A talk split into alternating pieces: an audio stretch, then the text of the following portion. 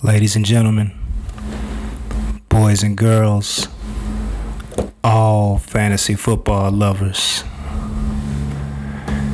welcome to Fantasy Fever with me, Marcus Hemingway.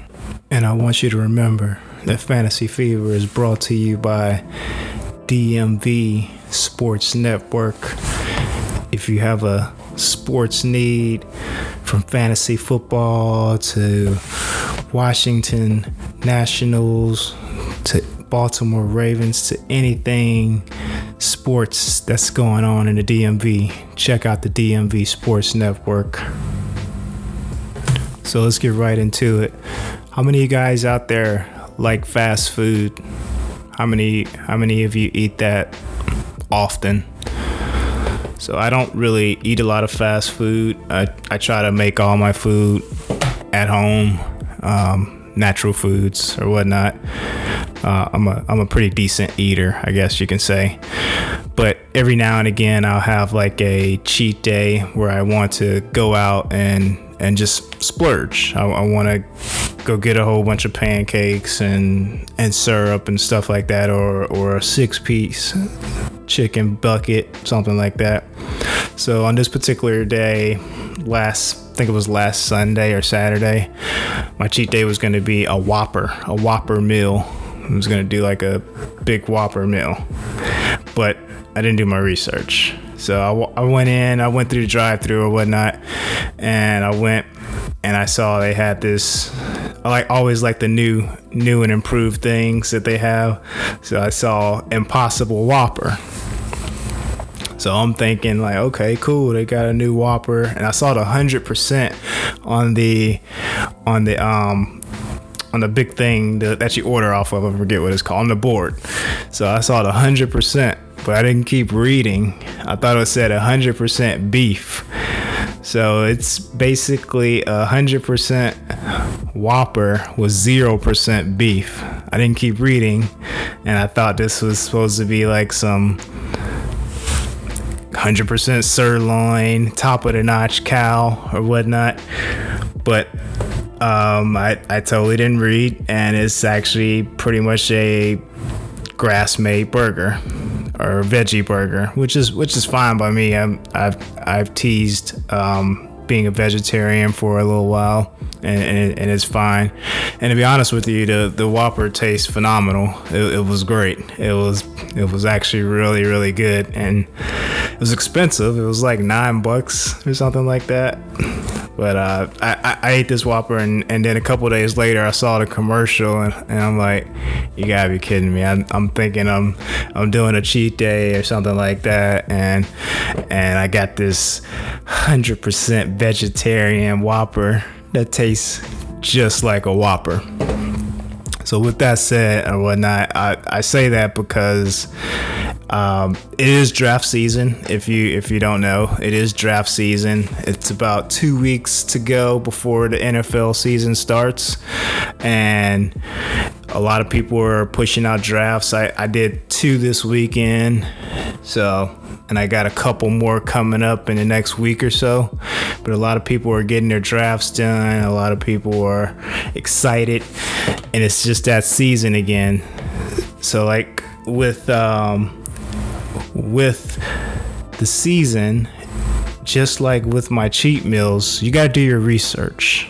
You got to do your research. And with my with today's podcast, I'm just going to give you a couple of tips of how I prepare for the my fantasy football drafts and you can take what you want to take from it.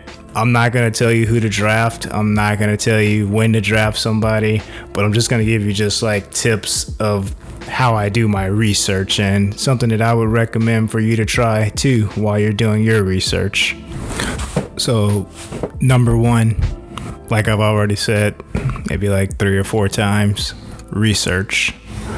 It's the most important part of any draft preparation. It's everything for you is research. You don't want to show up draft day and, and start drafting people who are either hurt for the year already or retired, i.e., Andrew Luck. Um, you know, if you do these things and people are sitting in there and in your draft looking at you like, oh, okay. I mean, does anybody? Should we tell them? And and and you got you got to understand, you're competing with these guys. These guys ain't gonna tell you that you you're, you're sucking at your draft. They're not gonna tell you. They're just going, oh, okay, I guess he he's gonna play with Andrew Luck this year. I don't know if he knows that Andrew Luck isn't playing this year, but he's gonna play with him. So, uh, just research. Um, you know, look at the headlines, and and just a couple guys I like to use is Michael Fabiano. Matthew Berry is is is okay. These are some of the top top of the line guys. Mike Michael Clay with ESPN. He's really good. He's he's a um, he's a numbers type of guy, and, and he, he does pretty well. He has a, a nice algorithm that he uses to kind of project what he thinks the season totals for a team is going to be. But he um, he does really well. Those are those are three, probably the top three guys that I use to do my research with. Um, but those are the biggest things with research. You just need to you need to understand who's hurt, who's going to be available on draft day. And the number one thing that I like to do is I, I, I utilize my iPhone. Um, we have so much great technology today and you just have to utilize it all. So i utilize the notes app in my iphone and i start writing guys names down. As soon as the the season is over i start writing guys names down that i that i like. So I, I think I wrote down like Hunter Henry and because I, I liked him last year when he came back from his injury, but uh, I started writing down names and I put the next year's date. So I my list this year was 2019 fantasy football. And I have every single list since 2013 still on my iPhone. So I can kind of reference back to who I liked in what year and and and if if, if things were the same. And, and a couple things are the same, but like the quarterbacks I like to pick up, they're the same. But that's something that a tool that you can utilize each time is that Notes app in your either your iPhone. I'm sure the um, the Samsung phones have these as well. Or if you want to go old school, just jot it down on a list and, and, and just have an understanding. A lot of these sites have little things that you can print out to kind of check mark the guys that you want to draft or or whatnot. But these are these are definitely tools that you should be using. So number two, number two is going to be Twitter. Twitter is going to be a big tool for fantasy football because so many people tweet out all day long about injuries, about positions being taken over, about who's looking good at practice. These are things that you can't see during the week and it's a it's a whole bunch of people that you can follow. Number 1, you, you should go ahead and make a list on your Twitter of people to follow. And my list is simple. It's called fantasy. Uh, you can throw whoever you want on the list, and a lot of people tweet out during the week who's looking good, who's looking bad, and who's hurt and who's gonna go. So if you want to follow me on Twitter, my my tag is hey underscore underscore mh. So you can follow me, throw me on your list.